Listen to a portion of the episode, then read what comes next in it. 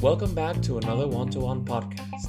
Today's episode discusses the sentimental value that the company has for us as entrepreneurs and how this blinds us to its actual value. Feelings like nostalgia and overconfidence can prevent us from seeing the company's true value and make us expect the highest possible price when in reality that is not necessarily the truth. Why is it a mistake to charge what you think your company is worth?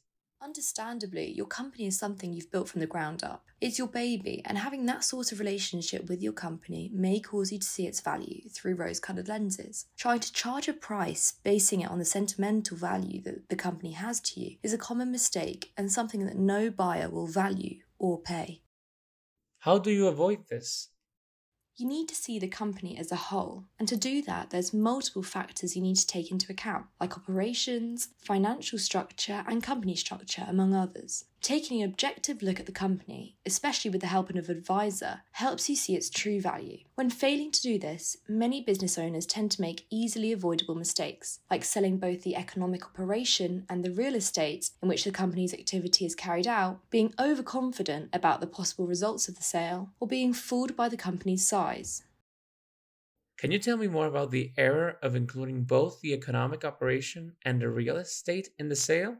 Selling the company's operations, as well as the property where it is housed, is a mistake, especially at certain times. However, often the entrepreneur has in his mind the cost of the construction or purchase of that property and the facilities incorporated without realizing that the passage of time has made that equipment worth much less than it originally was worth. What other emotions can affect my perception of the company's true value? Well, for example, overconfidence. Being confident that you will successfully sell your company for a fair price is perfectly acceptable, as long as you don't let that certainty prevent you from taking the steps necessary to make the sale. Too many sellers go into the sales process assuming that they will receive the highest possible sum for their business just because they think that that is what it's worth.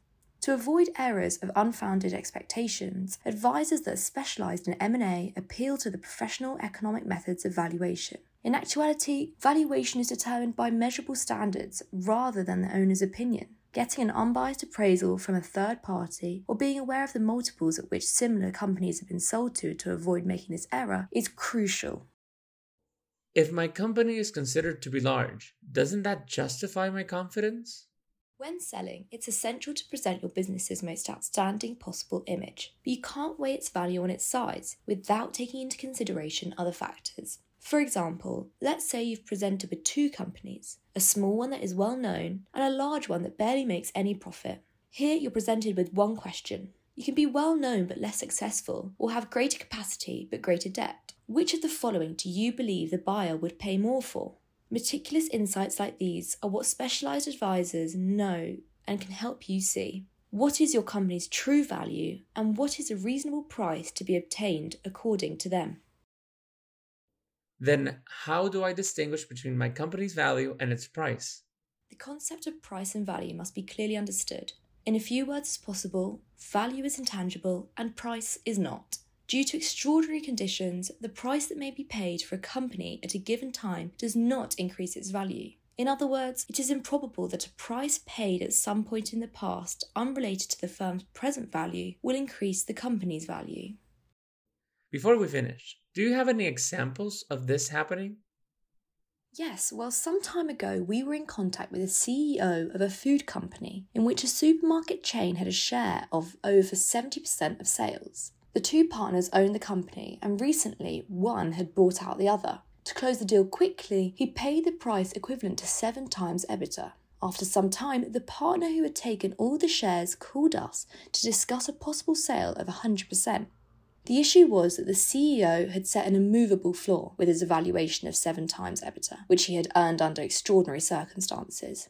It was impossible to convince him that the premium he had previously received did not raise the company's worth, or that it could be added to the price he was attempting to secure in the new operation.